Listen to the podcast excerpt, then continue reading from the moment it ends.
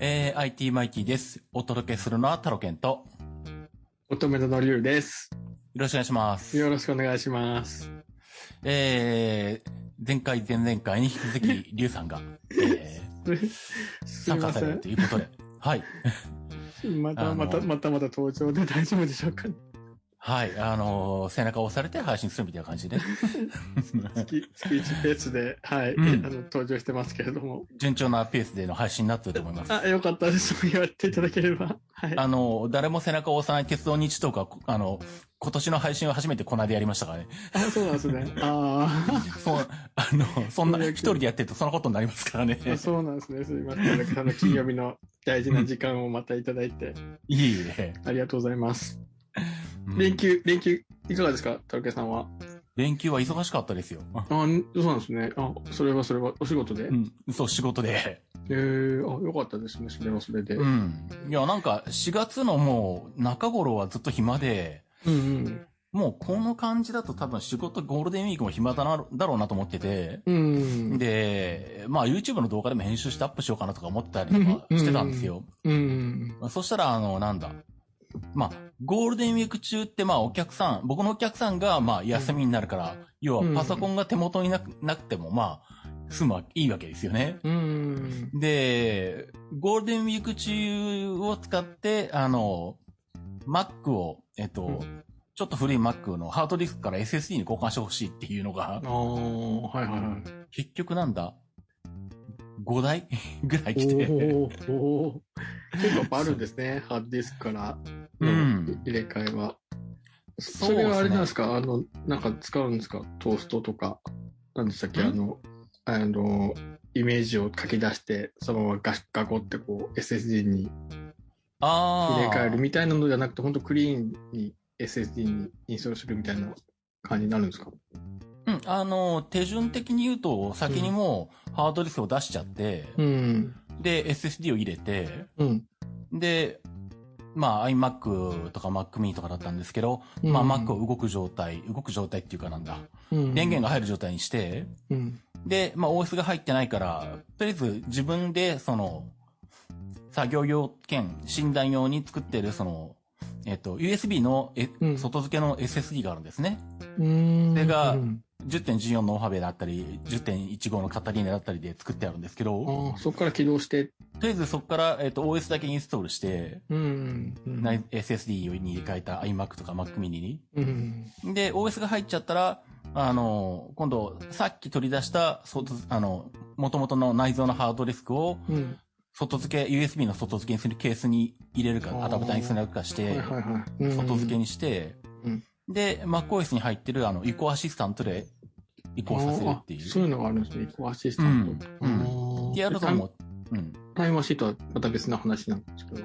ああ、もちろんそれがタイムマシンバックアップでもできるんですけど、ううん。タイムマシンバックアップからもできるし、もともと使ってた、その、まあ、ソフトとか OS とか一切合切が入ってた、あの、うんハードディスクとかうん SSD とかを外付けしたものからでもできるし、へーで、設定やってやるともう、使ってる、もうデータもソフトも設定も、うん。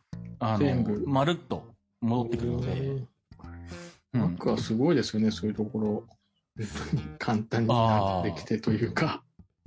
Windows なんでこういうの作んないんだろうなってずっと思ってるんですけどね。ね Windows 11になってもまだやっぱないんですかね、そういうのは。うん。ななんかなんだっけいや、どっかのタイミングで、うんあれって確か Windows 純正だったよな。Windows 7だか10だか、10だかなんかで、なんか一応そんな移行できるような機能がついたような記事を読んだことが、はあいはい気がするんですけど、使ったことがないのと、なんだろう、あんまり一般的にもそれを使ったって話も聞かないし、ねあとはまあ、その、で、うん、データだけなのかなあれ、ソフトも映るとかだったのかなわかんなえいあけど。ーうん。要するに Mac みたいにまるっと本当に使ってたまんまの状態に戻りますよっていうのはないですよね。うん多分やろうとしたら、あうんの、アクロニストゥルーイメージとか、ああいうサードパーティーのソフトを使えうんば、うんあの、まあ、できるやつはあるにはあるんですけど、うんまあでも、うん。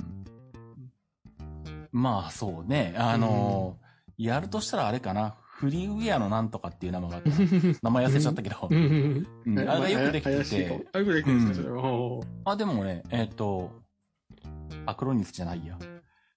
割とあのなんだ、簡単なデータ復旧ソフトとか作ったり、そういう、あとうデんィスクイメージをコピーしたりとかっていううんのを作ってる、えっ、と、うんソフトがあるんで、まあ、そういうのを使ってやることはあるけど、うんただそれでもそのなんだろうな。うその場合は全くもう同じ OS 同士しかじゃないとできないので、うん。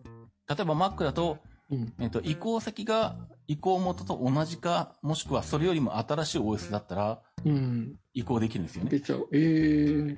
うんで、も言ったらそのソフトウェアの中で動かないのもあるたまにはある、あ、あの、うんと、OS のバージョンが変わってなかったら動きますね。うんそのまるっとなしの環境ができるという、んまあもちろんあの、なんだ、ソフトを作ってる会社の方で、あの、何かしら、あの、まあでもほとんどまあライセンスの移行とか、ああはいはいライセンスの処理をやれば動くんだけど、ど、うんうんまあ、例えばなんだろう。まあ、Adobe だったら Adobe に ID を入れ直せば、移行先に入れ直せば動くし、うん森沢フォントなんかでも、まあ、あの、まあ、正しくやるんだったらあれか。移行する前に、えっ、と、うんこのパソコンから、ねうんライセンスを外して、で移行した後に、このラパソコンにライセンスを、うんあの、使うみたいなのを、まあ、やるみたいな感じになるんですけどね。うんなるほどそうですよねライセンスの方もあれですもんね、確かになんでまあ、Mac で言うと、だからなんだろうな。そういう風にこう、まあ、同じマシンで SS、ハードディスクから SSD に交換するとか、うんまあ、えっと、まあ、同じマシンじゃなくても、えっと、別の Mac でもいいけど、まあ、そういう風に移行させる時でも、ほぼなんだろうんう。えっと、ソフト的にライセンスの処理するか、まあ、最悪はサポートに電話して、うんあの、例えば、前の Mac が壊れちゃったから、えっと、おー新しいの買ってきました。こっちの方にライセンス移したいんですけど、もう壊れたんで前のやつからライセンス外せないんですみたいなうんことをやれば、まあ、Adobe とか森沢とか対応してくれるから、うんうん。大体、まあ、あの、すぐできるんですよね。へーまあ、よほど僕が触ったことがないような高い業務用のソフトとかは、なんかしてあるのもあるかもしんないけどう、ん一応なんだ30万ぐらいするベクターワークスとかでもちゃんとできてるから。うん。じゃあもうほとんど大丈夫。ほぼほぼ。うん。ただそのなんだろうな、Windows になってくると、本当になんだろう、そのメーカーの人が来て、うんなんか特別に手を加えないと、うん。別のパソコンにそのライセンスの移動ができないとか、ああ。あとはなんだろうな、この間も、これだな、何でもお客さんのとこで言ってたのが、あの、カッティングプロッタプロッターうんー。あの、なんだろう、プリンターじゃなくてこう、切るやつ。あーへえ。なんかこ うゴムうん、紙であったりゴム的な素材を、うん。あ、のー、まあ、プロッターって言ったのはなんだろうな。あのー、まあ、縦置きだったり、へ平置きだったりするんですけど、うん。まあ、紙とか何個とかでも、うん、そこにこう、何もう、自動的にペンが動いて紙にペン、かペンで書いていくような感じのやつ。うーん。キャまああドんとなか、そんな感じう。んう。うんんなので、プロッターで、まあ、線を書くのは普通のプロッターなんですけど、うんそれを線を変わるか、書く代わりになんかあの、切るっていうのがあるんですよ。例例えばなんかゴムの、あのー、ゴムマットみたいなものを置いておいて、で、それをこうなんかこの形に切りたいみたいな作業あるじゃないですか。はいはいはいはい。そうするともうなんか、あのー、1畳ぐらいある大きさのテーブルになってそいて、そ、それがもう1個のこう、プロッターになってて、で、パソコンと USB で繋がってて、ン、で、まあソフトの方から、あのー、ソフトの方で画像を取り込んで、まあこれで出力するってやると、その、台の上にの乗せた、こう、ゴム、ゴム素材とか、ああいうやつをこうその形に切っていくとか。うん。 あれぐらいのやつの業務用やや用のやつになってくると、もうなんかあの、ソフトをインストールして、つないで認証して、で、ライセンスとかも一応通ってるんだけど、でもさらにそのメーカーの人に来て何かしたらゴニョゴニョしてもらわないと、あの移動できないとうか。ーん、そっかもう本当それ、はい、専用機なんですかね、汎用じゃなくて。うん。だからへー Windows の業務用のソフトがそういうのが結構、まあ特になんだろうな。あんまり一般的じゃないものうん。あの、うん本当に特定の業務者じゃないと使わないようなものうん。なんであの、あの、ん。破壊症デザインするやつ とか。これ特集なんですね、そそれうはそうそうそう。っえていうのになってくると、まあ、多分、ソフトを作ってるソフトメーカーも多分そんなにその、ーああ、そっかそっか。こなれてないんでしょうね、そういう作り込みの仕うんライセ方ンがス。うん。うん。ライセンスの移行をうんオンラインでうまく済ませるとかっていううん体制ができてないんだと思うんだけうど、ん。だからパソコンが壊れたり買い替えたりとかすると、いちいちその販売元の人に来てもらって、ええなんかしたらやってもらわないといけないみたいな。でもそうですね。もうそれは、それ専用なんですね。やっぱ端末的にも。うん。うーん。 Mac でもそんなパターンあんのかな今んとこ僕がやった限りは、そこまで必要なものは見たことないんですあけど、あ、そっか。Mac はそういう意味だとあれなんですね。まあ、そういう意味生で、産できてるんだ。う。うんん。まあ、あと多分まあそういう、その、機種間のその使用環境の移行とかも考えた作りになってるっていうことなのかなわかうんんないですけど。うんだなるほど。からこの移行アシスタントなんていつからあるんだろうもう10年以上前からあるうーん。 ?10.6 とかそれぐらいからあるかな ?10.5 かな中国地点もタイガーとかその辺ですか。そうそうそう。まあへ、ースノーレパード、レパスノーレードパとか。ーとか。へえ。すごいな。だからマそッっク、そマっックだ、ううん。んだからマックだと、買い替えても、マック買い替えても、うん。古いマックから新しいマックに、あの、移行するのがめちゃめちゃ楽なんですよね。ああ、そうですよね。そういうツールがあれば、もうそのままです。でも時間は結構やっぱデータによって比例してかかるんですかやっぱりそうそこそこ。ああ、まあ、うん、データ量多ければもちろん時間かかるんですけど、うん。でも最近もうほとんど SSD じゃないですか。ああ、早いんだ。そうなんだアクセスが。うんハードディスク。からだと、下手したら一晩 とかあかかるけどあ、う、ん。移行もとか SSD だとまあ2、3時間もあれば長くうてん。ああ、そんなもんなんですね。終わっちゃうのへえ。で、うんまあ、あとはその、何で繋ぐかにもよりますけどね。ああ。 Mac 同士をサンダーボルトとか USB で繋ぐっていうパターンもあれば、うん。その外付け、あの、まあ、今の Mac はできないけど、内蔵の SSD を外付けして USB にしてとかっうてん。やっちゃうと、まあ、ね、その、割とそっちの方が簡単に済んでしあまったりとか、あ、へえ。 っていうのはあるんでね、まあ、うん、まあそんなこと頻繁に仕事でよくやるんです けど、お疲れ様でしたう。んそんなゴールデンウィークだったんですね。そうですねお。疲れ様。そう。え、リュウさんはどうだったんですかゴールデンウィークは。連休は、えっとね、一日おきに休みでしたね。一日おきにで休み。うん、あとね、学大学、授業実は何日かあって、休みでも。あ、そうなんだ。なんで、うん、あの、出番が何日かありましたね。うん本当に、月、今ちょっと月曜日に行って、はあで、か水曜日に行って、今日行ったみたいな感じですね。うーん。うん、やっぱり、あの、1、1コマ、1、1コマ、15回なんですよね。15回やって2単位なんですけど、うち。うん。でも15回をこの半半年半期でこう作るためにはやっぱりゴールデンウィークも何日かやらなきゃダメなんですよ。はい消化しきれないんだ。そうなんですよ。へー結構そういう大学っぽいみたいですけどね、やっぱり連休もうん。授業する大学、その15回を捻出するために。え、でもそれってう、ん。なんだろう。え、夏休みが別にその分早く始まるとかあそういうこともないわけですそよね。うなんですよね。そう、まあそこで調整もししてるとこもあると思うんですけど、うん。結局今年の並びは、うん、いいまあ、3、4、5がうん旗日だったんですけど、まあ、3、4も授業しましたね、うちは。えー、じゃあ学生もその授業を取ってたらそうそうそうそ遊う。びに行けないっていう。 そうそうそう。ああ、そうなんだ。うん。なん何年か、そんな感じでしたわ、最近。うーん。研究は授業するみたいな。ああ、そうなんだ。休みじゃないんだ、学生も。で、いつからか月曜日が休みが多いじゃないですか、さ最近って。なんか、ん世の中的に。ああ、連どうどう休。そうそうそうそう。祝日がね、月曜日にね。土なって日る月って、 そうなってもうん月曜日の回数が本当に少なくて、ああ、そういうことか。 ヒヤヒヤしながら、月曜日の、あれ、7月の18日は、あれですね、授業日だったりしますね、うちは。うー。うんん。まあ学生にブーブー言われながら、ごめんね、ごめんね、というか、 そそううかなんだよ、とかいう感じで、はい。ああ、結構大変なんだ。詰まってるんだよ。まあ、もうでも、もスケとジューもと、うん、もともと決まってるものなのルで、的にうん。それに、で、スケジュールをする感じですかね。なので、まあ、そのまとまった休みじゃなくて、まあ本当飛び石で休みなので、どこにも行かずというか、ああ、そうですよね。うん、旅行も、ううんん、ね、なんかすごい、すごい今年渋滞がすごかったらしいですけどね、巷では。ああ、もうみんなあの、ね、旅行行きまくりですからね。ねえ、そうそう、関越道、ねえ、新潟から東京に行くと関越道を使うんですけど、群馬のあたり、うん、はすごい40キロ渋滞してるとか。ああ、まあ、だって、ハワイとか行ってるくらいですからね、みんな。もう、ねえ、 もうね、本当に、ハワイ、ハワイ行きのあの、アナの便がほぼ満席とか、そんなことになってます からね。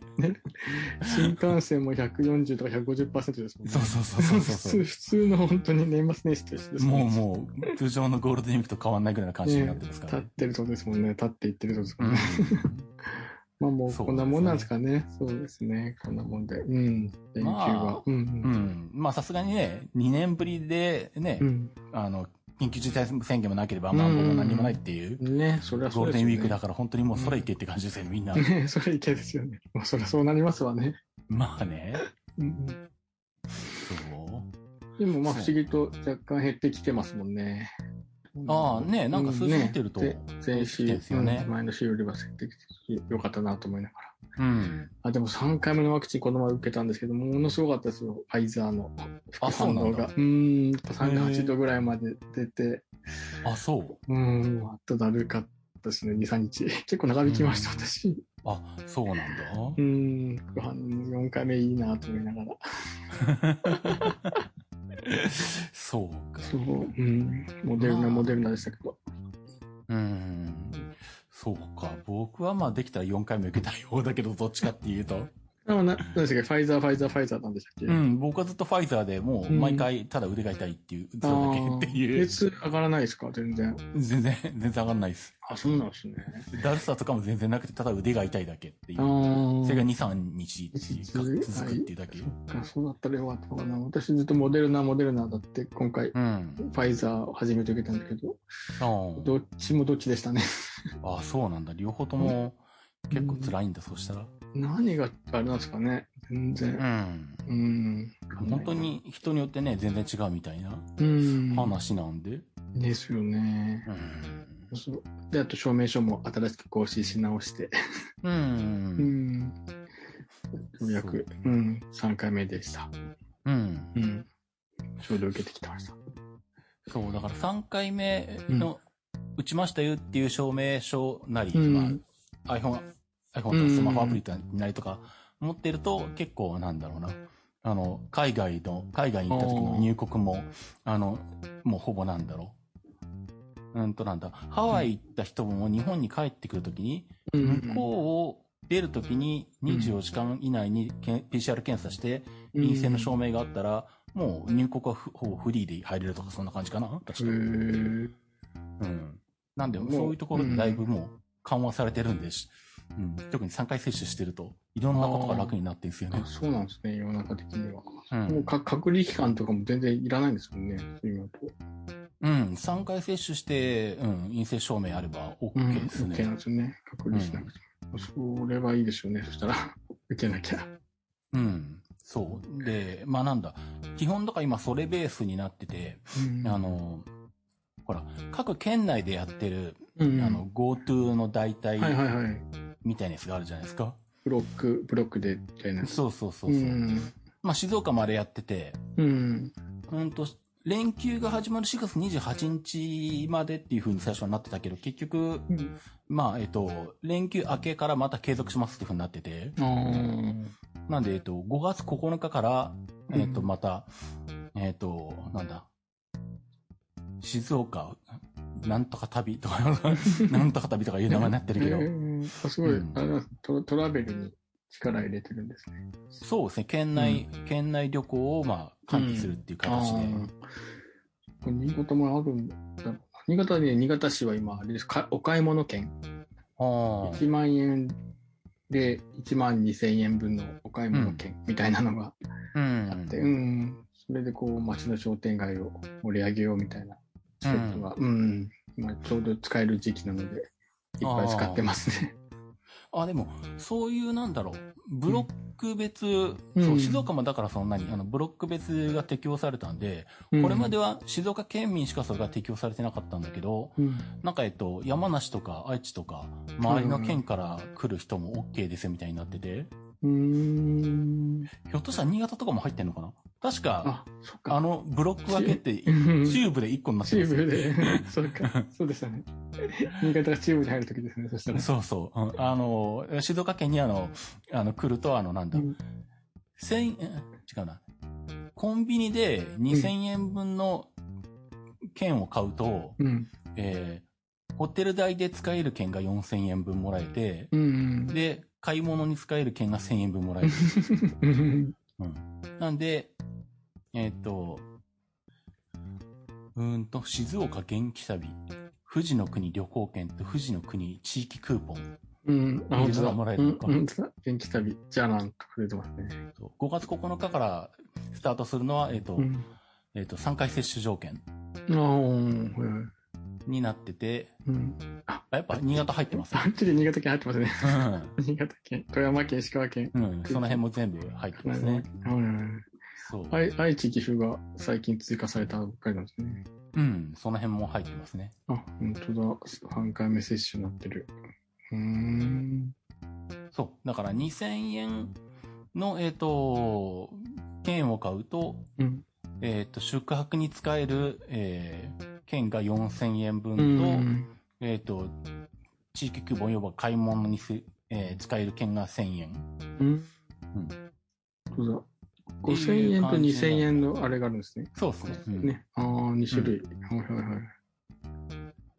だから2000円の負担で、うんまあ、え、だから、えっと、宿泊、ホテルが4000円のホテルに泊まれれば、うん。 2000円払っただけで、えーそうそう、2000円払っただけで、ホテルがタダになって、な おかつ1000円分のクーポンで買い物ができるから、うん。だからお得2000円払って1000円分買い物できる。だから実質ホテルが1000円みたいなことになるんですよ。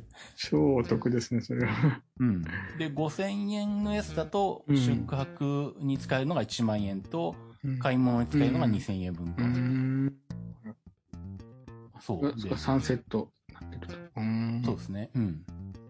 そう。け県ごとにやっぱり、あれなんですね、静岡県は富士の国クーポン、うん。元気旅。はいはいはい。あ、これ使ってる人結構いるんじゃないですかね、そしたら。まあ4月中は結構ね、使ってる人はいたんじゃないのかなと思うんですけどねこ。れ使わないわけにはいかないですね、本当に。そう。で、これ僕もどっかで使ってやろうと思ってて。うん。で、しかも、今回あの何、5月から再開するのが5月9日からなんですけど、う5ん。はいはい月9日って僕の誕生日なん ですよ。 うん。僕も誕生日です。あそっか。そう一緒なんだっけ9月9日生まれる。そうですよね。 そうそそうう。そうそそれう今日ちょうどいいなと思って。そう。そうなんです。うん。田中さん、誕生日おめでとうございます。いえいえ。リュウさんも誕生日おめでとうございありがとまうございます。で、これ使って旅行ですか、田中さんもじゃあす。そうそう。で、まあこれをどっかで使おうと思ってたのと、うん。そのゴールデンウィーク中ずっと忙しくて、でもまあ、あの、一通り、あの、一塊仕事が終わって、お客さんとかに納品終わって、ほっと一息ついて、で、ジムに行ってプールに、プールで泳いできて、うん。で、まあ、帰ってきたのが、うちに帰ってきたのが夜中の11時半ぐらいなんですけど、うん。その、帰ってくる車の中でふと思いついたのが、うん。今11時半か、と思って、うん今から静岡駅に行ったらサンライズ乗れるなとか急に思い始め て、あの、死んだ時サンライズ、あの、東京発高松出雲市行きが、静岡駅を出るのが夜中の12時に20分なんです。 止まる、一応止まるんですよ、そこは。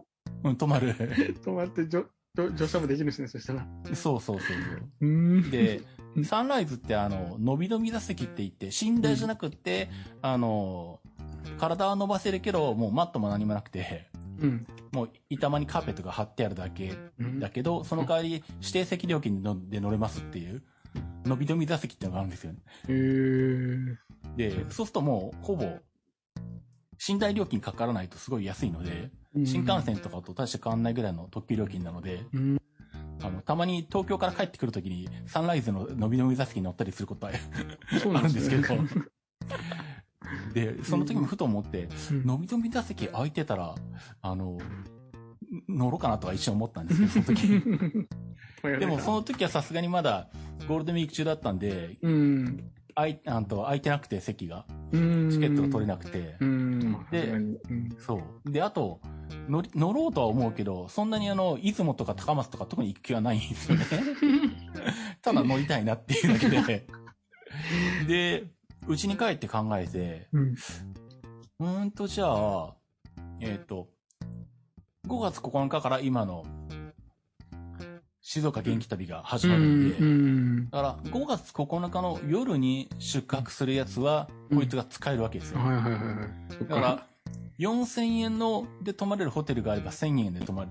2000円、まあ自分が払うのは2000円で。うん。でもそのうち1000円分買い物ができるから、う ん、この日用品に使えばいいんで、県内だから。うん実質1000円でホテル泊まれるんですよ。 えー、すごいですね。で、サンライズがうん、静岡の次に泊まるのが、うん。浜松なんですね。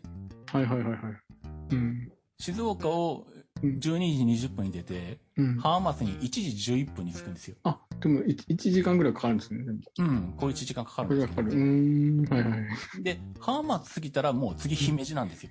あ、もうそうか。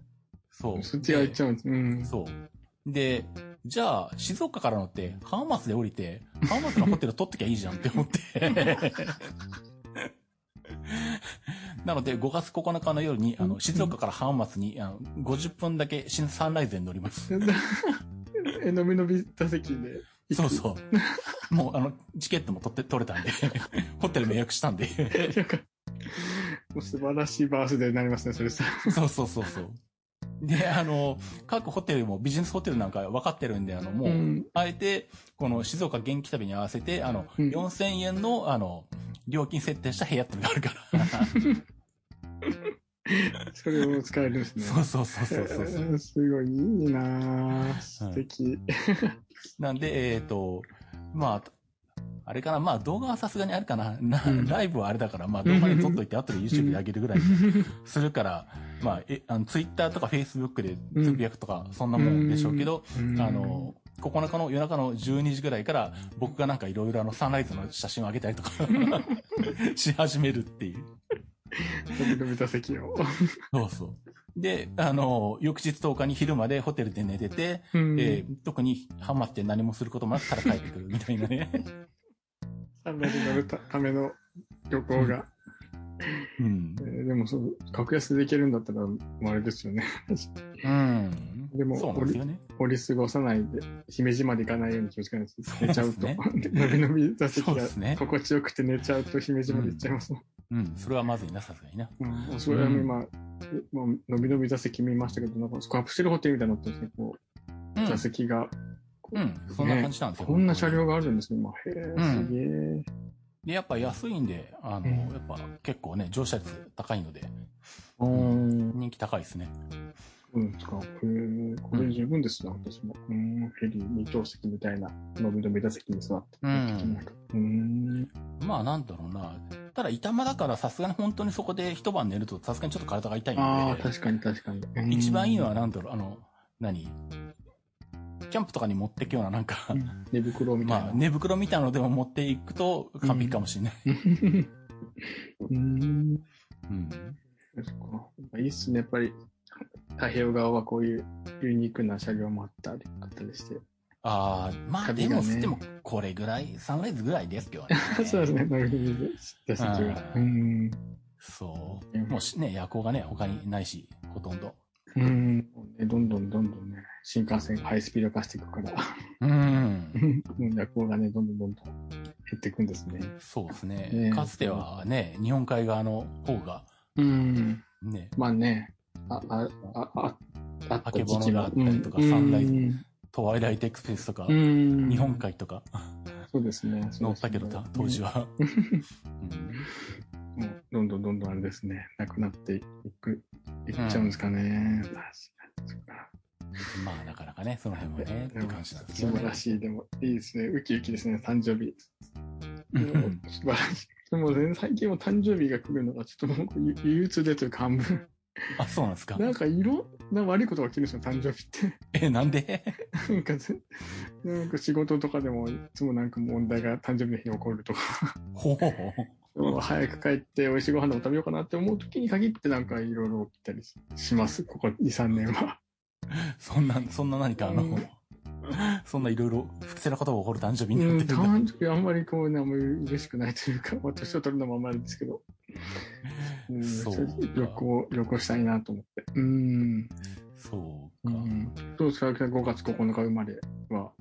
うんまあ5月生まれはでもいいですよね、なんか。この時期に。うん、誕生日が来るまあまあの。うん。まあ、なんだろう。あと、あえて言うと、あの、母というかと被る可能性が高い。確かに5月5ちょっとこ今年はうん10日、あ一日ずれてるけ8日どか、8日か。 そう、あそこが母の日ですもんね。そう。なんか、プラマイゼロな感じみたいな ね。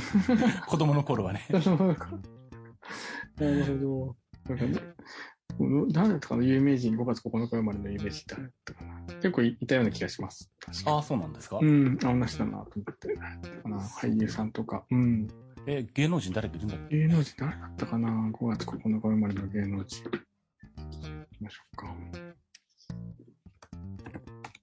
こすれは、ウィキペディアのカレンダーとかで見てきゃいいのか。ああるんですかあ、すかすか、そうかもしれない。うん。そのあれの有名人。 源頼朝とか、歴史上の人物ですね。有名人ってい有う名人。か、もう、相当、相当昔みたいな感じになるけど。うん、あのあ、そう、最近、うん最近誰だは山田涼介さん。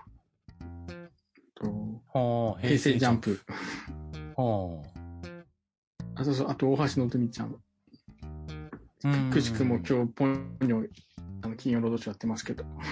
ああ、そうか。そうそうそうそう。大橋のぞみちゃんなるほど。結構、うん。あーっていう感じの。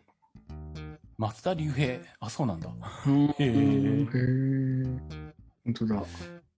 うんん。そうそう。あとはパッと誰でも知ってそうな人う。んび微妙な感じの、あの、誰でも知ってそうじゃない人はいっぱいいるそうですよね。 微妙な感じの人が多いね。そうですね。まずここ生まれ。うん。お、マラドーナとかそうな のえ、そうなんですかへえ。あ、しかもマラドーナって、うんあの、あれじゃん。1969年だから、俺と全く同じ生まれた。そうなんで年すも一 緒じゃん。そうなんだ。全くじゃあ、田中さん、マラドンと一そうだ緒。ったのか知らなか った。ああ、掛布。あ、そうです。掛布、掛布さんもそう。そうそうそおう。ーうん。そうなんそだ。ううなんですよ。そう思うと、ーん、面白いな。面白いですよね。森光子さん。へえ。おそうそう、森光子さんもそうだ。うん。おおー。もう、この辺からはさすがにあれだね。うん歴史上の人物に なっていくけど。おおー。なるほそど。ううん。あんま考えたことなかったな。誕生日同じ人そってう、誰かいると私、田か。中さんのフェイスブック見たら同じ誕生日だと思って。この方この方 と。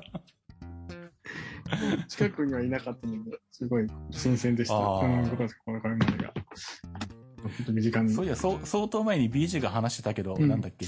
BJ と佐川さんが誕生日全く一緒とうか言ってーん。言ってたんじゃなかったっけなんか。全くだからなんか日付が一緒だからなんうか、ーん。ちょっと嬉だしいからなんかですしよね。うん。しあの、なんかシステムかなんかいじってて、うん。あの、仮に適当にデータ入れるときに自分の誕生日入れたら、あれ、なんかあれ入れた覚えがないのになんでこの日に入ってるんだと思ったら、あの、二人が同じ誕生日だったってそこでわかるって いう。そう、適当に入れたはずなのに誕生日が被ってるって、同じ日になったみたいなことを言ってたの。へ ーおきうん、そんなの覚えてますけうど。んうん。そういうこともあるんですね。そう。そうだから、誕生日になるとなんかいろんな、あの、何、登録してるところから、うん。クーポンとか、来あまの、なんす。かお、おめでとうございますとか、なんか、来ます、来ます。いますよね。そ田中さんが来ます。う。そう。地元のあの、ハンバーグチェーンから、あの、うん誕生日クーポンが来てるんですけうど、ん。で、これ去年も、去年初めてそれ一回使って、うん。協力しあて。の、うん。まあ、単あの、ケーキかなんか、デザートかなんかがもらえるって書いてあったうから、ん。これクーポン見せてこれくださいって言ったら、うん。なんかショートケーキ1個ぐらいのやつ来るかなと思うじゃないですうか。ん。誕生なん日か結構でかい上になんかあの、 ろうそくとかブスブス刺さったような。すごいっすこ。こんなのが、こんなのが来て、あの、おっさん一人でこんなのを、 火をつけてえく消すんかと思ってしま、しまった、これは恥ずかしいかもしれないって思いながら、 それ大事なんじゃないですか。まさかそんなあの大げさなやつが来るとは思わず。えー、ですからそういうのあるんですね、やっぱ。誕生日クーポンなん。で、そう、今年もこのクーポン来てるけど、うんこれ使うかどうか 今迷ってるんですけどね。ぜひあの、診断乗った後はですね、そうそう定そうそ期う。で。うんうんあの、去年のあの、ツイッターかフェイスブック遡ってもらうと、あうの、ん多分載ってると思うんですけど。ツイッターだとあの、風船がふわーって上がるんですよね、誕生日の日。ああ、そうそう、それもあるよね。うんそうそそうそうう。SNS もね。うん、カラフルな風船が上がったりとか。うん。そうか。まあ、あと、Facebook 開くと、あの、みんなからも誕生日おめでとうございますみたいなのがたくさん来てるそうんでですすよね。ね、そう。そうそうそうそう。返してます田村健さんは結構来ます、いっぱい。誕一 生個日。一個はやってないかな。ね、あの、まめな人はね、みんなやってますけどね、私うももんまとめて、まとめてありがとうございます、ありがとうございますで、いいねつけるくらいうで そう、ですね。なっちゃうけど。本当まめな方はもうまめですからね、すごいなと思いままあ、すそうねで。すね。うんうんそうか。うん、ローソン、ローソンの旅割が来てました。ああ、うん。あとはそうか。あとはそうですね。バースデーとございます。あ、こう誕生日なならならないとまた来ないのかな。はいああ、結構月、月のに有効なやつは結構月の頭に来たりとか、うんするしうん。その日じゃないとダメとかいうのはね、うんうん。結構直前にならないと来なかそうったでりすとかね。するんですよね。ね。とりあえず、ローチキかっこ旅行から来てました。誕生日に来てました。バースデークーポンが、5000円クーポンだそうです。こちら。おお。そうか。うん。そうですね。その、うん、5月生まれの話。う5ん月。生まれのあなたへ。まあ、あとはあれだな。でもまあでも、うん、ゴールデンウィーク、だからゴールデンウィーク終わってからだから、うん。なんとなくなんだろうな、あの、まあ、もともとゴールデンウィークはそんなにあの、自分だけだったらそんなにあの、どっか遊びに行ったりとか、人混みがめんどくさいから行かないけど、うん 人混みが多いし高いから行かうないけど、ん。うん普通に考えるとなんかゴールデンウィークで盛り上がった後はなんで、あの、そんなに盛り上がらねえみたいな そうですよね。確かに。気分的基には本、的には。そんなのはありますよね。なりますよね。もう連休終わっちゃったな、みたいそんな。な寂感じしでいすね、寂しい感じの誕生日が。はい。うん今年何もないといいな、ちょっと。月曜日ですもんね、今年か。あ、そうか。ビクビクしながそうらか。うん。何が、今年は一体何が起こる何が起こるのか最近もしあの、また今年何か起こったら、あの、またあの、この番組で教えてくだ あ、さそい。うですね。ぜひ、お願いしま す。また。今年はこんなことが起こりましてね、みたいな。 なぜこのタイミング起こるんだ、みたいな。本当に、うん、本当に、こう、何にも起こらないことを祈っており ます、こちら。だそうですね。 けど、気気をつけて、うん、うんのびのびそう、打席で、はい。そうですねう。ん。 あの、サンライズが運休にならないことにっていてください。ねまたというか、お穏やかな、ね、うん。気候ですから大丈夫だと思うんで。うんそうですね。ううんん。そう。まあ、鉄道の話ではあれですけど、この前、匠、ご覧になりました鉄道駅、駅総選挙でしたっけああ、テレビでやっテてたレビのでかやったやつ、なうんかん、テレビで3時間特番で。あ、駅、そんなにやってたんだ。うえん、ー見てゴないよールデンタイムで、あ、そう、みご覧になったんですね。うん。駅総選挙、30、トップ30、ほ2000人ぐらいの人からアンケートを募って、う。へうん、ー3時間特番でやってましたよ。あ、ニュースかなんかは見たかなそのネットの記事とあかは。ーテレビ朝日か。テレビ朝日。うん。鉄道ファンガチ投票、駅総選挙で駅、駅だけをこうピックアップ、なんとか路線とかではなくて、ああこの駅が、あえ本当に行ってよかった日本の駅はどこですかっていうアンケートを実施して、うん、あ、あ、出てきたネットで。うん、うん3時間。俺最初の見なかったんですけど、うん。第30位が、うん。越後湯沢だったらしいんですよ。 ほー僕それ見てっかなと思ったんですけうんど、越後湯沢30位何がいいのかなと思って。え越後、越後湯沢か。はあ、うんいや、越後湯沢、行ったけど、うん普通行っのて、ガーラ湯沢に行くバスに乗り換えた記憶はあるけれど、特別、他に何も一緒にない。ねえ、ほら、な何が良かったんですか見見逃しちゃったので、エうんッチゴユーザーは30位だっそた。何がいいんだろうなっていう。うん。でもその下の29が鎌倉とかになってるから、うん。これは、なんとかにもわかりますよね、鴨倉駅。まあね。ねえねうえ。んそうそうで、どんどんこう、まあ、ターミナル駅から、そうひ秘境駅までうん。出てて、あそこの、何でしたっけ、あの、群馬のトンネルの、あの、ああ、度合いあ、そうそうそうそうそう、あの、白鷹があああとあ撮ってたやつ。 あそこもない、んないんだったかな。あそこはないんだったかな。とはいえ、き度合いは19位にな地りま域、あ、そうそう、出てましたよ。その、階段ああ、あの、めちゃめちゃ階段が長いあ、。そうそうそう、めちゃくちゃ長い 階段。地上の改、地上の改札が、あの、列車が来る10分前に閉められる。そう、10分かかるっていう10階分段。かかるから閉められる。うん今は無人駅かもしれないけど、ひょっとしうたら。ん。あの階段が結構有名なんですね、じゃあ。ああ、あそうですねねめちゃめちゃ長いし。長い。うん。のぼ、なんだ、列車で降りて登ってこようと思ったら結構大変なことになるじゃないかな。ねえ、本当に一。回行きたいけど、あの、何降り、降りて上がるの嫌だなと思 って。私も行ったことないですけどね、いつも、あ の、で、あの、秘境駅で、あの新潟うんの番組とかでもよく、本当あーに県境なので、 そうか、そうか上越線の県境で、ああ、ここの駅も、そこ19に入るのかと思いながら、うんうん、見てたり。とそう、うん。とねあ。その下に西大山とかあるけど、みんな行ったのか、そんなに西大 山。これ、有名なんですよ、この、あの、JR の最、ほん最南端うの駅んに、。あの鹿児島から行っ指宿枕崎線に乗って、て、うん1時間ぐらいとかかかるみたいな。おーなんかすごい、しかも何にもないぜ。絶景みたいですよね。絶景だっつって。ああ、でも、開門だけが見えるはずだからう、ん。天気が良ければ、まあ、開門だけは綺麗に見えるとう思うけど、ん周りには多分何もないです ね。 そうそうそういうね、駅駅駅特集でした。駅特番。ああ、その下に下灘があるな。そうか。うん。下灘はさすがに有名だな。うん。あの、海、海沿いなんですよね。愛媛なんですけどう。ん。で、もう、ホームに立ってると海がもうめ、眼前に広がってあ、あ、そんな、あれなんですね。そう出てたの、えあの、う海の駅。駅うん。海ので、ここは本当に景色が良くて、うん。あの、昔、青春18切符のポスターにも使われてはいはいはいはい。言ってた言ってた。うん。で、たまにアニメとかでもなんか、明らかにこれ下灘をモデルに作っ書いてるよねみたいなのがたくさん出てきたりとへかー。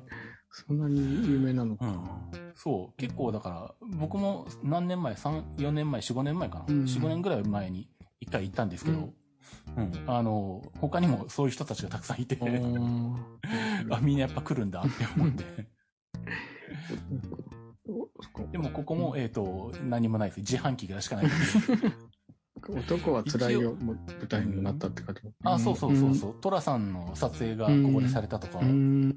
そう。そんなので、有名は有名なんうですよ。ん。ただやっぱ松山から普通に乗って、しかも特に運行本数が少ない方の、あの、ふ普通に乗って、30分もうちょっとかな。うん。まあまあかかる。うん。本当にみたいなとこなん海ですけど沿いの駅なんですね。うん。でも行って天気良ければすっごい綺麗な形です。うん。ん。なんでここはまあ行ってよかったっていうのはわかへるし、え。みんなが行くのもわかる。うん。うん。海沿い。でも海沿いの駅ね、そ、それこそ新潟にも結構あるので、ああ、うんまあそうですよね。ねうん。この下灘駅が、やっぱり取り上げられるのにはうね、んそれなりの訳があるのかなと思いながら。うん。やっぱ、やっぱその駅そのものが有名っていうう、やっん。ぱりそう。で、いろんなところで取り上げられるっていうことなんでしょうね、きっと。そういうことか。えうーん。愛媛県にあるのというのと、あと私が知ってたのは、オバステーキ、スイッチバックの駅やってましあたあ、ね。オバステね。オバステうーんうんうキ。んこれも有名なんですね、やっぱり。まあ、うん、ここもまあスイッチバックもあるし、有名だし。うーん。うん確かに。ウインクのあの子が、あの、うん、人が来て、ウィンク、ウィンク、 ウィンク、名前出てこないけど、ウィンクの一人のほら、ウィンあいク、やあ、そそううかそうそうそうそうそう、はあが、あの、なんか、その、鉄道と夜景を撮るプロカメラマンと一緒に、オバステーキでやへるーみたいな、そんな、あの、やってましたよ。その、あー番組の中でそうかあそうこんから、そうか、夜景綺麗に見えるからか。夜景がすごい綺麗に見えて、うんああ夜景を確か撮にねる、なんか、テクニックみたいなのうーん。教えてもらったけど、うん。そうか。昼間に通ったことはあるけど、夜は確かに行ったことないな、オバス夜テは。もすごいなんか高台なので、うん夜景が綺そうで麗、すうんでしたね。あーうん。まあ、あれかな、中央線で松本に向かって行って、うんみたいな感じう。ん。中野特急に県乗るだととね通過するから、あの、しかもスイッチバックだから特急だとホームのところは通過できないので、うん使用時から普通に乗り換えて、行かないとおばっさんのホームに入れない。 あ、そうなんそっかそっか、そういうの、まあ、秘境駅なのかそう。ね。そこもファンがいるんですね。私も一回だけ行ったことある。中野に行くときに、ああ、そうなんですね。うんそう。ああ、これ、これか、と思いながあと、稚内が7位に入ってんだな。ら。あ、そうでしたね。最北端、うん最北端の駅ですね。まあ、この辺はまあ、本当に最北端な感じがあるから、うんわかるけど、う行ん。ったことあるってのもまあわかるけど。うん。うん。そうか、最北端と最南端が入ってるけど、最西端と最東端は入 らない。駅的にはあれなんですかね。どうなんで、どうなんでしょう僕、。この間、あの、あそこに行きましたけど、あの、あの東根室に、いああ、はいはいはい。や、初めて。北海道。うーん。うん。あの、根室の、終点の根室の一個手前の駅になるんですよねうー。ん。ね、東根室過ぎるとぐにゃっと曲がって西に行くから。うん。そう。なんで、あの、根室に行った時に、あの、しかも列車本数が少ないから、うんタクシーで行くみたいな。そんな感じで行きましたけど。行ってみたいな、そっか、根室市。うーん。うんそうそう、そんな、うん、番組やってます。TVer でも見れるかもしれないです、多分さん。あうあ、ん確かにそうか。うんちょっと、見てみようか。面そした白ら面白かったですよ。なかなか。うんずずっと見てました。やっぱり、旅行ができないからなのか、なんかあ行ってみたいな、あーみたいなのとか、うん、あうるのかな。んまあ、そう 1, 一位は不動の東京駅でしたけどね、やっぱり。うん こういうののランキングで東京とかなんだ、やっぱ。やっぱ結局そうなんですね、東京、 東京駅。うんねなんか、こう、こういうのでなんだ、東京選ぶのは どうなのなんだろうな。結局ね、これは行ってよかった、行ってよかった駅とかそういうことなのかでそう本当に行ってよかった日本の駅はどこですか東東京 駅。東京 か。京都ぐらいな、2位の京都とか、うん3位の金沢とかはわかるけど、東京なのみたいな。 ねみんなが行く駅。うんそれはなんかこう、うん、まあいいや。ねそうそうそう。えーどんねあるんかなと思いながら。うん。うん、そうか。そうでした、そうでした。うん。これをちょっと見ながら、今日の話題。う。うんん。もう一個が、えまあ、いいですかって私一個ばっかりで、今日の話題、私ばっかりで。はいはい。こうね、教科書販売の最適解ってことで、ほこれ、 まあ、私職業柄の、ちょっと今、こう、な悩悩んでるというか、毎回こう悩むんですけど、う。ほう。教科書の、こう、販売時期が今、ようやく終わったんですよ。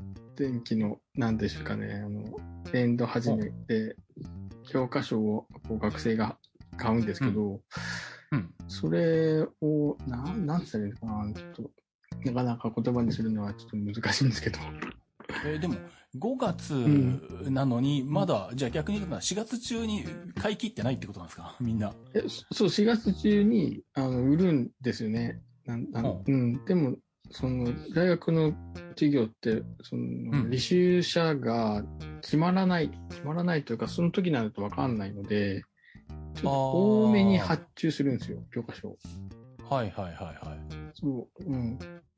でも、ぴったしになることはあんまなくて、ああ、そう。まあ、必ず、まあ、余る。余、余るか、まあ、足りなくなっまあまあそうですねて、で、今、う追加注文でようやく届くみたいな。ああ、じゃあ、あ、そうか。おしかもなんかお試し期間あるとか言ってましたもんね、授業あ、。そうそうそうそうそう。そうなんだですから、よ。お試し期間やってる間はまだ買わないのか。まあ、買わない教科書、うんそうか。人もいたりしたりして。そうか、んそうすると、お、早、遅い、んでもお試し期間終わってから教科書買おうと思ってると、下手したら4月の後半になってやっと教科書買い始めるみたいな話になる。うん、それでもね、教科書の販売する期間って決まってて、二週、そのは授業開始から2週間、そのお試し期間まであが教科書変える時間なんですよ、時期、時期あなんですよね。ーなるほどね。うんそっかそっか。お試し期間が終わって、自主変更ができるまでが教科書変えるタイミングなんですけど、うん。でもこう、ね、昨年度ベースでこう発注するんですけど、うん。結局余ったり、品切れになったりするっていう。うん毎毎毎年というか、もう半年に1回必ずそれやるんですけど、ああ。その紙なので、本なので、やっぱり、うん。そこがね、なかなか、それたまにこう電子書籍の話題するじゃないですか、ポッドキャストで。はいはいはいはいうんなかなか教科書はね、電子書籍化しない ので。そうそれこそ電子化すればいいのにってそうい そううそう、感ってじはいあうるんでねす、けそど。うなんですけど、うんなかなか、まあそうかん、そこがね、どう、どうしたらいいのかなっていうか、難えしそれっいと。てうんあの、なんだ余分に余ったら、うん、もうでもそれって変、そうそうそう、返品みたいなことにできないななまあ、なできるんですかまあなるんですけど、まあ、ああなのるんだ書店とか出版社はそう嫌な顔しますよね、やっぱり。あうんまあ、あ。そこまで。まあでもできるとことはできうるん、んうだ。ん、できますけど、うん本当に、うん、次はちょっと少なめに発注してくださいね、とか、うこんう小言を言われながら、あうん、すいません、みたいな感じになるんです けど、ね、怒られるそうそう、なで足りなきゃ足りないで、それはそれで、まあ、授業が支障に出るので、学生は。教科書あーまはあね教科書がない確かに状ね態で授業を受けなきゃダメ。そこはやっぱり、なんあーでその避けたいので、若干多めには発注するんですけど、うん。たまに余っちゃったりすると、は家には嫌がられるみたいあ。なるほどね。うんそうか。な。 うん、なかなかね、難しい。どうすればいいかなと思いながら、 毎回。もう早く、もう早く電子化されることを祈るしかなそいうでですすね。 ね。犬しかないですよね。それは在庫持たなくていいし、みたいな。んそう、だから、この間もなんかの番組で確か僕言ってたと思うんですけど、うんもうあの何とにかく本の、あの、売り方が古いっていう、ね、そうそうそう。トレンドウォッチかなんかでも言ったのかうな。ん。だから映像は、例えば Amazon とかで、うん Amazon プライムビデオでも、うん。まあプライムビデオで無料で見れるのは別として、うん例えばじゃあ、この映画見たいとか思った時うに、ん。えっと、買ったら2500円です。うん。でも、えっと、500円出すと2日間だけ見れますみたいなのダメじゃないでレンすタか。ルで。う。うんん。でも、本って電子書籍でが増えてきたとはいえ、うん買うか買わないかしかないじゃないですか。ああ、確かに。そうです例えば漫画、漫画でうん1巻から最新巻まで読みたいんだけど、うん別に所有したいことじゃないっていう場合、うんでも30巻からあったりとすると、うん。電子書籍でも1冊漫画今500円とか600円とかするわけうで、ん。 600円で30冊買ったら2万円ぐらいするわけですよ。お腹ですね。でもそれはうんこうんうんこれを、うん、読みたいけど、かといって2万出すの俺みたいな。そしたらあの、ふに何、3日間だけ読めるから、あの、250円ですとかそういうのないのみたいな選択肢と して。うん。むしろそっちの方がお、あの、経済的には回るんじ ゃないのかとか思ったりもするんですよね。そうですよね確かに。うん。もうちょそうだっかとら安めに設定して、期間限定で。そうそう。うん。だから、出版社がね、その辺をね、考え方を変え変えないとね、その、紙ベースを優先して考えるとか、そのなんだ、うん。あの、売り切りしか考えないとか、そういうのはもう、あの、動画と比べるともうめちゃめちゃあんたら遅れてるよってそうなんですよね。思うわけなんですよね。 在庫抱えると。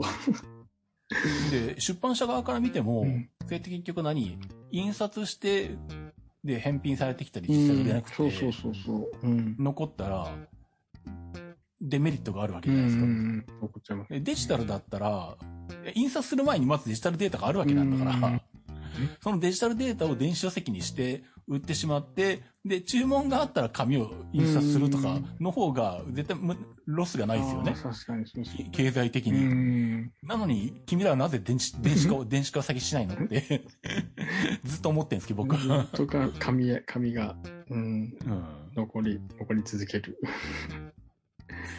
あれかな小学校とか中学校とか、あの辺ってそろそろいい加減電子化してないのかどうなんでしょうね。ね、タブレット渡してますしね。うん、ん iPad で教科書にしてるとか、うん。あんまり聞かないですよね、そこまで。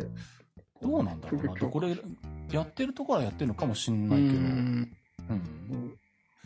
ねえ、その辺が、ねどうなってんのか、ちょっとね、そうなっていけばいいなと思いながら、毎回、そうですね毎回この時期ね、その発注数うん。ギリギリのラインを攻めなきゃダメなのが、 なるほど、そうなかなか。か、そういう苦労があるのかな。かなかしんどいんですよ。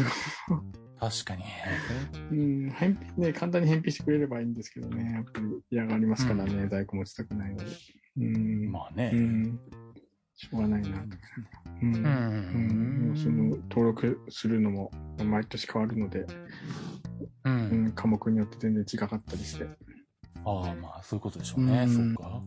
あどうしてるのかなとなるほどねはい、その、やっとようやくそれが一段落ついたというとこ ろで、ちょっと電電子、ううんん、電子卒業式教科書ね、小中学校も進んでるのかなと思いながら、ねうん、うん。いい加減、そういう風になってもいいような気がするんですけどね。ねえ、そう思いますわ。本当になんかそうだからか海外の洋書とかはもう本当にこう、取り寄せなきゃダメなので、足りなくなっちゃうともう1ヶ月増しとか、ああ。 1ヶ月半増しとか、そう今もうそれこそこんな情勢なので、ああ、ちはょわかりませんよ。その英英語の本当に洋書とか教科書だと、あ。うんうん。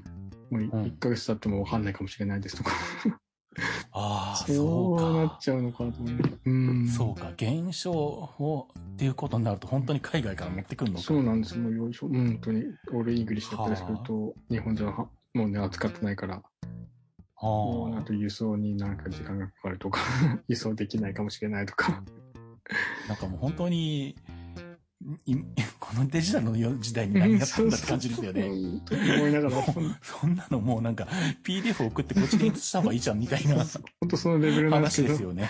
そのレベルなんです本よ。送るのか、うん今時船便とかで。そうなんです。だからもうきついな1そヶれ月待ち、1ヶ月待ちなんて。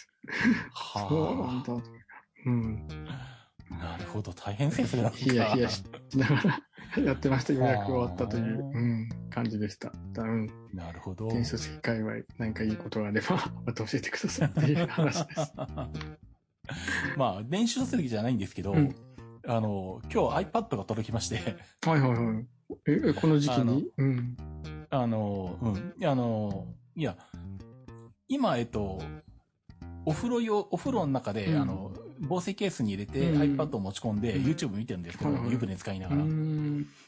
それが、えっと、1個前のモデル、2020年、iPad2020、うん。一番安い、あの、無印の iPad うんの Wi-Fi モデルの32ギガのやつを使ってたんですよ。で、まあ、去年、えっと、それがモデルチェンジして、う2021ん。のやつが出て、えっと、なんだ、えっと、今、すその、売ってる一番安い iPad で、えっと、39,800円で、うんえっと、容量が 64GB に増えたんですよねう。ん。で、CPU が A12 から A13 に上がってるんですはいよ。はい。うん、で、で、めちゃめちゃコスパいいんですよ ね。A13 で64ギガって39,800円っていうのあーは。で、これが出た時に、去年出た時に、僕はまあその、その1個前の世代持ってたけど、う一ん。 1世代しか変わってないけど、これは買い替えようかうなとん。う。いうんぐらいコスパは、コスパいいわけですよ。うん値段的に見たら。うんで、ただ、発売、去年発売された当初から、うもうずっと Apple Store で1ヶ月待ちとかっていうのがずっと続いてて、ああ、そういうことなんですね。はいはいはい。で、ずっと欲しいけど1ヶ月待ちだから、うんって思っててう、ん買ってなくて、うん。で、まあ、この間 Apple ルンルンでもそんな話したんですけど、うんほら、最近、円安じゃないですか。あ、はいはいはい。そうですねう。んで、輸入品は、一番うん。しばらく続きそうだから、うん。そうすると多分もうすぐ Apple 内のエンドルレートが変わって、ア Apple 製品値上がりする可能性があるなとということに気がつき、そうですね。輸入品は早く買っとかないと。そう、そうすると、6月6日に WWDC があるから、うん、ああ、可能性として一番番高いのは WWDC で新製品発表されて、そいつがオンラインのアップスタストアに並んだと同時いいに、うんすでにある Apple 製品もエンドレートが変わったせいで値段が上がるっていう予想したんですよなるね。ほど。この時期なのか、でそしたら、そう。今買いってなんだ。ことは今のうちに買った方がいいなとう。ん。で、重い腰を上げてこう半年買ってなかったのを買おうかと。うん。うん今一番、でうん。そう。で、買おうかと思って、じゃあどこで買ったら得なのかと考えるんですよね。うん。アップルストア一択じゃなくて。うん。まあ普通にオンラインのアップルストアで買ってもいいんですけど、うん、それにしてもなんだ、えっと、えっとね、オンラインのアップルストアで買うんだったら、うん、えっと、二つ、えっと、お得なパターンがあって、うん、えっと、アナのマイレージを貯めてる人は、あの、アナのマイレージモールから、あの、アップルストアのリンクをクリックすると、うん、200円で1マイルもらえるんかな。 なるほど。そこで、なんかプラスになるか。なるほど、なるほど。で、もう一個は楽天ポイントを貯めてる人は、うん、楽天リーベイツっていうサイトがあって、うん、やっぱりここを踏んで、あの、行くと、あの、ポイントがつきよ、楽天ポイントがつきよっていうのがあって、その中にもアップルストアがあるんですよ。へえ、そっかそっか。で、最初、そのどっちかからアップルで買おうかなと思っててんだけど、うん、よくよく条件見たら、対象外の商品がありますって書いて ある。うん。この中にあの、最新の Mac Studio とかと一緒に、うん、iPad も、あの、除外って書いてあって。これ入らない。 ダメじゃんと思って。で、いろいろ考えて、うん、で、まあ、量販店の方でもまあ、当然在庫ないわけで取り寄せになってるんですけど、うん、まあ、だいたいヨドバシにしても、ビッグカメラとかにしても、あの辺は1%ポイントつくんですよね。うん。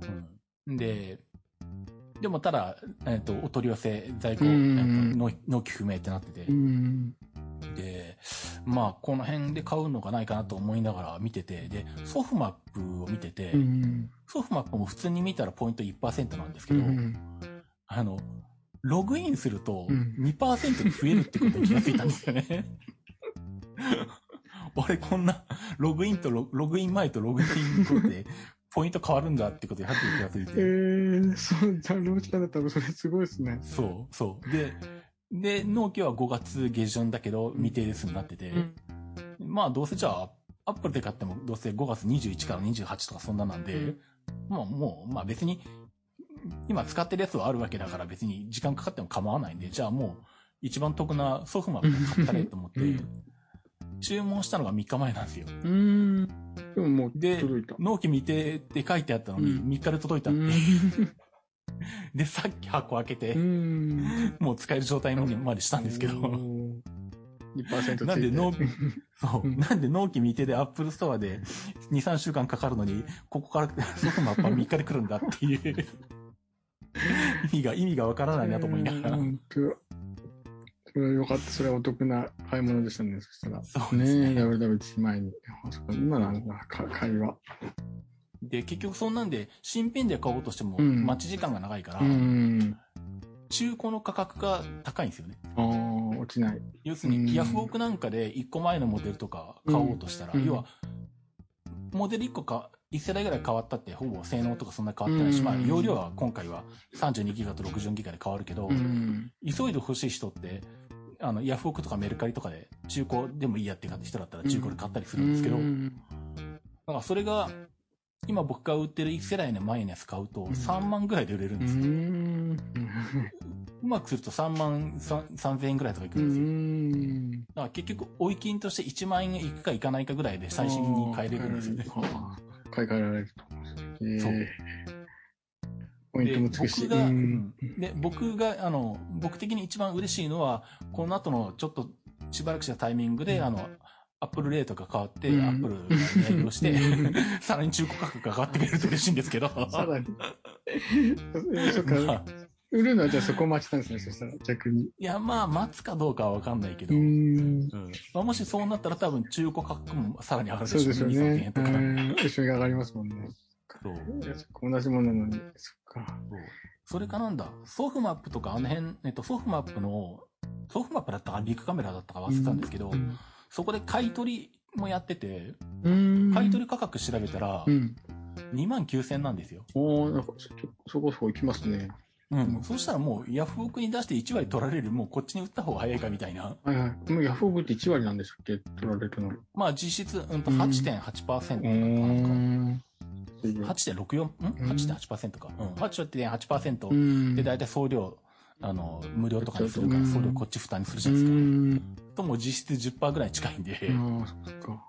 であれば。って考えたら、むしろヤフオクに出す手間を考えたら、買い取りに出してもいいなぐらいの感じ。ソフマップもあれですもんね、中古、積極的にやってますもんね。うん、そうそうそうそう。うん。そう。なんで今、とりあえず、あの、もう新しいのに使えるようにしたんで、うんまあ、その古いやつ今、ヤフクに出そうか、古いの回答に出そうかどうしようかと。 3万なのか3万2千なのか。 そうそうそうそうそうそう。考えてるところなんですけど。ねえ円安で、なおさら価格が上昇するかもしれない。うんよかったです、でもすぐに来て、それは。ねえ、ねそう、こんなに早く来ると思ってなかったえ。うんで。んでもなんか使う iPad っ話てだっ今たん、で防水モデルではないんですね。防水モデルっていうのは何か iPad っていうのは、防水モデルあはないです、ないです。うん iPad はないですね。防水ケースに入れてうん。使えば大丈夫。うん。あの、アマゾンで、あの、売ってるような、まあ、中華製のやつだけど、ん。もう何年も、何世代もこう iPad 買い替えるたびにずっとそこも同じようなやつ買って、使ってるけど、うん全然大丈夫なんで、大丈夫ですかうんで、風呂、風呂場で何回か落としても全然大丈夫あ、落としてもぐらい、水ね。没しても大丈夫。へえあ、もちろん、あの、完全に防水されてる上に、こう、うん。両脇がこう、ゴム、ゴゴムムでで。うん。ガチリシールドされてうるん。た、あの、うん。腕時計で G ショックみたいな感じになるようあな。は結構じゃああいうケースなんでへえもうだって完全に水は入らないそう作りになってうる。ん、全然入んないんで。うんシャワーかけても全然大丈夫みたいな。へえ。うん。うん。あそれ iPhone をはもうね、標準で防水の、あれですまあけ、ど防ね。水ですけど、まあ、防水ですけどう、ん。あれもやっぱあれなんですか その、さすがに言うなほんだどろ。う。いや、いや、多分、多分大丈夫だと思うんだけど、うん僕の iPhone があの、なんだ、あの、13 Pro Max の1テラモデルとかなんで20万とかなんで、さすがに風呂に持ってく勇気が ない。抵抗ありますよね。さすがに19万4800円だったら風呂に持ってく勇気がない。俺 確はかっていうに。防水って言われてもっていう。あのね、ちょっと前に、うんあの、女の子が、なんか、ぼなうん。 iPhone をガガチャガチャやるコマーシャルやってましたもんね。ああ。すごい、なんかもう、お子供の女の子が、ガッチャガチャに iPhone をやってうもん丈夫ですみたいなコマーシャルやってました。ああ。さすがにまあ、多分普通の生活防水的なところとか、うん雨に濡れるとかは全然ん問題ないと思思うんですけどね、うんきっと。う。さすがにちょっとあれ見てたら、ちょっと抵抗あるだろうなと思いな がら、そこまでね。さすがに iPhone はねね。忘れてたもう20万しかああと、壊れたらあの仕事とかにもあの、 支障が出るんで、確かに。まあなんか最悪、シム抜いてあれか。あ、でも、eSIM だからあれだな、物理的に抜けないしな、今。んメインの回線が。 も そうう終。わってしまいますね、いろんなものが。確かにね。かわういん、そなうんで、さすがに、それは、やる気にはなんない。まあ、4万円ぐらいの iPad だったらまあいいか。うんうんうん、防水ゲームでは結構いっぱいあるんですね、いろんなものが。うん、そうですね。結構その辺は Amazon 探ると探すと。そうですね。出てきますうねん。私もまだこうで、電化製品をこう、風呂に持っていくっていうのも、また抵抗ありますね。 まあね。あの、時最近時計、時計、私 iPhone、iPhone、Apple Watch じゃなくて、シャオミの時計、安い時計使ってるんですけど、ほんほん。それでやっと慣れてきたかな、みたいな感じですあね。ーのスマートウそうォッかチ、スマートウォッチっていうんですかね、なんか、うん。うん。うん。あ、それで、あ、こんなに防水性能があるんだと思って感動してる。あうーん。で使ってますけど、なかなそかうね、かうん、丈夫ですわ。ああまあ僕はあれですもんね、Apple う Watch、ん、アプローチも防つけ水。て、うん。プールで泳いでるかああ、ら、もうバッチリ。うん。もうむしろあの、Apple Watch で、こいつでどれくらい泳いだかとか全部カウントしてくれるから、プうんールで泳いでるみたいなところもあるので、結構精度は高いんですか、やっぱり。その、うんどのくらい上だかみたいなの。いやだって泳ぎ方も全部区別して記録してくれます。だへえ、すごいですね。って平泳ぎ何メートル、バタフライ何メートル、あそこまクロでール何メートルとか。はいはい。うんで、何回ターンして、うんで、うん25メートルのコースだったら、うんそのコースを何秒かけて泳いだかとか、であれなんですよね、ジムとかで、うんあの、やってると、うん一番大変なのが、あの、今、何、何回目のターンなのかうん、数えるのが大変なん ですよ。で、昔は自分で数えてたけど、うんもう、なんだろう、もう、何百メートルとか、下手したら2キロとか3キロ泳ぐんで、んもう分かんなくなるんです よ、うん途中で。ターンした回数が。うん。で、それがアップローチしてると、あーもう全部自動的にカウントしてくれてるから、うん。すごい楽っていもうう。じき2キロっていうのもよくわかる。 そう。ええあ、それは。で、どれぐららいいカロリー消費したかも全部出るかうら。ん。うん。なんでまあ、例えば1000キロカロリー目安だったら、うんもうちょっと上かとか、ううんん。いうのでやってるんで、うんもう本当に、そうですね。やっぱりスイミングは、ああれなんですね。アップローチ。そうですね。大活躍なんですそういううんうーん。やっぱそういうスポーツの何かこう計測してくれるっていうところは、うん。まあ、あね、アップルウォッチに限らないとは思うんでうすけど、うんん。めちゃめちゃ便利ですね。やっぱ実用的な面で便利っていう。みんなじゃあスイミングしてる人は、つけてるんですか今最近の。いや、でスイマもー見たことないな、あまあの人ですう。ん。アップルウォッチ今までつけてる人。あ、そうなんです一ね。人、一人ぐらいいたかな。うーん。そこまでスうんイミング業界には、まだ。うんうーん。だって、あの、ジムを探すときでも、うん静岡で、あの、プールがあるところで、うんまあ、行ける距離とかで探しても、えっと、なんだろうな。僕が今行ってるところは、唯一ホームページにうん、プールにアップルウォッチを持ち込んでいいですってはっきり書いてあったけど、うん。他のところはうんもう全国の有名なところでもう、ん。そんなことホームページに全く書いてないですからね。じゃあだダメ、からダ聞メ、かあなきゃわかんない。ーダメなところあもとダメ、ダメもある。ダメってところもある。へえ。そっかでも、なんだろう。カメラないですもんね、アップローチ。ダメなとこいやろ。ダメなところが、うんダメなところが理由として大体言ってくるのは、うん例えばなんだろう、人に当たった時に怪我さあせるかもしれないとーなるか、ほど。アクセサリー的な話。そうそううん指輪とあかと、そのなんか。うん。そう、うんあとは、まあ何かあってこう、落としたり壊れたりした時に拾えなくなったりとかああ、そ うか。っていう問題が発生するからダメっていうところはあるんですけへど、うんえ。あ、そううんダメな理由もあるんだ、ちゃんと。まあでも、ダメって言われてうんも、ね じゃああんた3キロ泳ぐ間に25メートル何回往復したか数えるのっていう。え。 そうですねこっちから言わしてると、まあそんなところには行かないから別にいいけどってうんいう。そうですよね。確かに、それは便利だから。ああ、そっか。プール側がダメって言われてると、あれですね。 そうなんですよ使。えないと、ちょっと、あれだ。うーん。僕なんかこれでアップルウォッチして、うんで、さらにあの、ソニーのあの、首掛け型の防水ウォークマンをして、うん曲を聴きながら上で ます。なんか、すごい、防水ウォークマンだってもあるんですね。あの1万円ぐらいであるんへえで、で、耳に、あの、耳の後ろ側、頭の後ろ側で繋がってるやつ、はいはいはいはい。で、耳にこう、入れるやつみたいな感じ。ランニング、ランニングもできるやつですね。ランニングそうそうそうそうそうんあれですか、ありますね。それで、あれはまあさすがにホームページには書いてないけど、うん。まあ実際これ見せて、これいいですかって言ったら、店長の人が OK ってう言んってくれたんでう、ん。もうそれでもう曲を聴きながら、あんまりアプローチしながら上でっていうえ。ー、ちゃんと聞けるもんなんですか、やっぱり。そこそこ。あもう、ん、だってもう完全にそれ目的でソニーが作ってるんあであ、、もう、あそれ用れのイヤーピースも入ってああ、て、はいはい。で、完全に防水になっってて、うんで、メモリ内蔵しててっていうやつで、て。うん。おい すごい。もうがっちり、あれですね、もう。うん。そんな感じでやっ I- てる。 IT スイマーとして。そうですね。 IT スイマーとして。そっかそっか。それすごい便利なんですね、じゃあそれも。うん。なんで、まあ、あのーなんだろう。飽きない退屈しないですね、だからね。うん泳いでても。確かに。確かに。もうそんな2キロなんて泳いだ、結構な時間かかりますもんね。僕だと2キロで1時間。 1時間ずっと泳ぎ続ける。うあそれん、もなかなか3キロだと1時間半ぐらいとうか。ーん。うん音楽聴きたいですもんね、そそうですね。ねれ。ね、そっかもうじき、ね、海ス、シーズンになりますからね、ちょっと、アップロあーあ、チ。そうですね。うん確かに泳 いだ距離が分かるのいいですね、やっぱり泳いでて。うん。やっぱそういうね、うん。データが自動的に取ってくうれるんでん。うんスマすごーいト、スマートウォッチ楽ですね。ならではですね。うんそうなんですよね。出てくるのかな、じゃあ。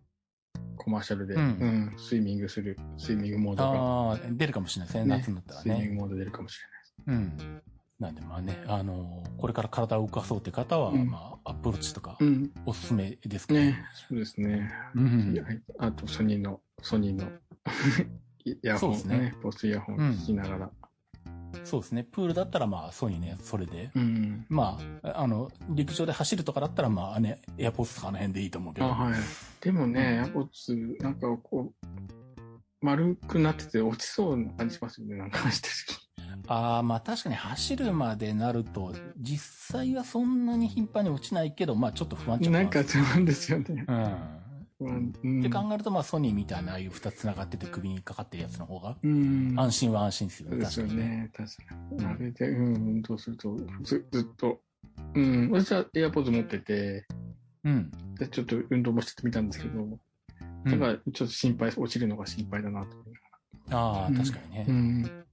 うん。お落とす事故を多発してんのかな と思いながら。え駅行くとね、あれをあーホームに落としたらもう終わりだなと思いながら。 AirPods Pro だったら多分そんなに落ちないけど、普通の AirPods だったらちょっと、そんなに、なんだろうな。ちょっと隙間空いてるじゃないですか、あうれ。ん、なんかぬるって言ったりするよねうん。あれは、うん、落ちる気がするな。ね。歩きながらだと。そうそううん落ちない、落ちないイヤホン大事かなと。そうですね。また今度来月出るかもしれないですもん、新しい。ああ、そうですね。うん AirPods、まあ、プロもね、そろそろ新しいやつが出てても知らねないん言ってで。言われてますもんね。うん新しいのが出るかもしれない。まあ、ね本当発ま表あ、楽し出み。たら僕もさすがに買い替えようかなと思ってるけど。うんうん。楽しみですね。そうですね。うんまあ、WWDC もね、もう1ヶ月ぐらいなんで。もう一ヶ月ぐらいですね。また、うん。この IT マイティの楽しみ収収録も、もう一回ぐらいたっただけその金曜のお時間をいただいて。そうですね。また、はい、連絡いただける。やってたね。メールもね、いただいてありがとうございます。メール、あの、ああ、そうですね。プロジェリスナークさタんからー、ね、メープルロいただきジェまクしたタ。ーのメールありがとうございます。そうですね。いやそうですね。 はい。はい、ちょっと本当に、また、Mac、Mac ユーザーの先生が出てきたら、うんうんうんドキドキしながら映るかなと思いながら、そうか。うん、またちょっと、あの、ここでお話しさせていただければなと思います。そうですね。は。はいい。じゃあ、今回はそのところですか、そこですかね。ありがとうございます。はい。はい。うん。じゃあ、というところでお届けしました IT マイティでした。お届けしたのは太郎健と、言葉の龍でした。ありがとうございまはしい、た。ありがとうございました。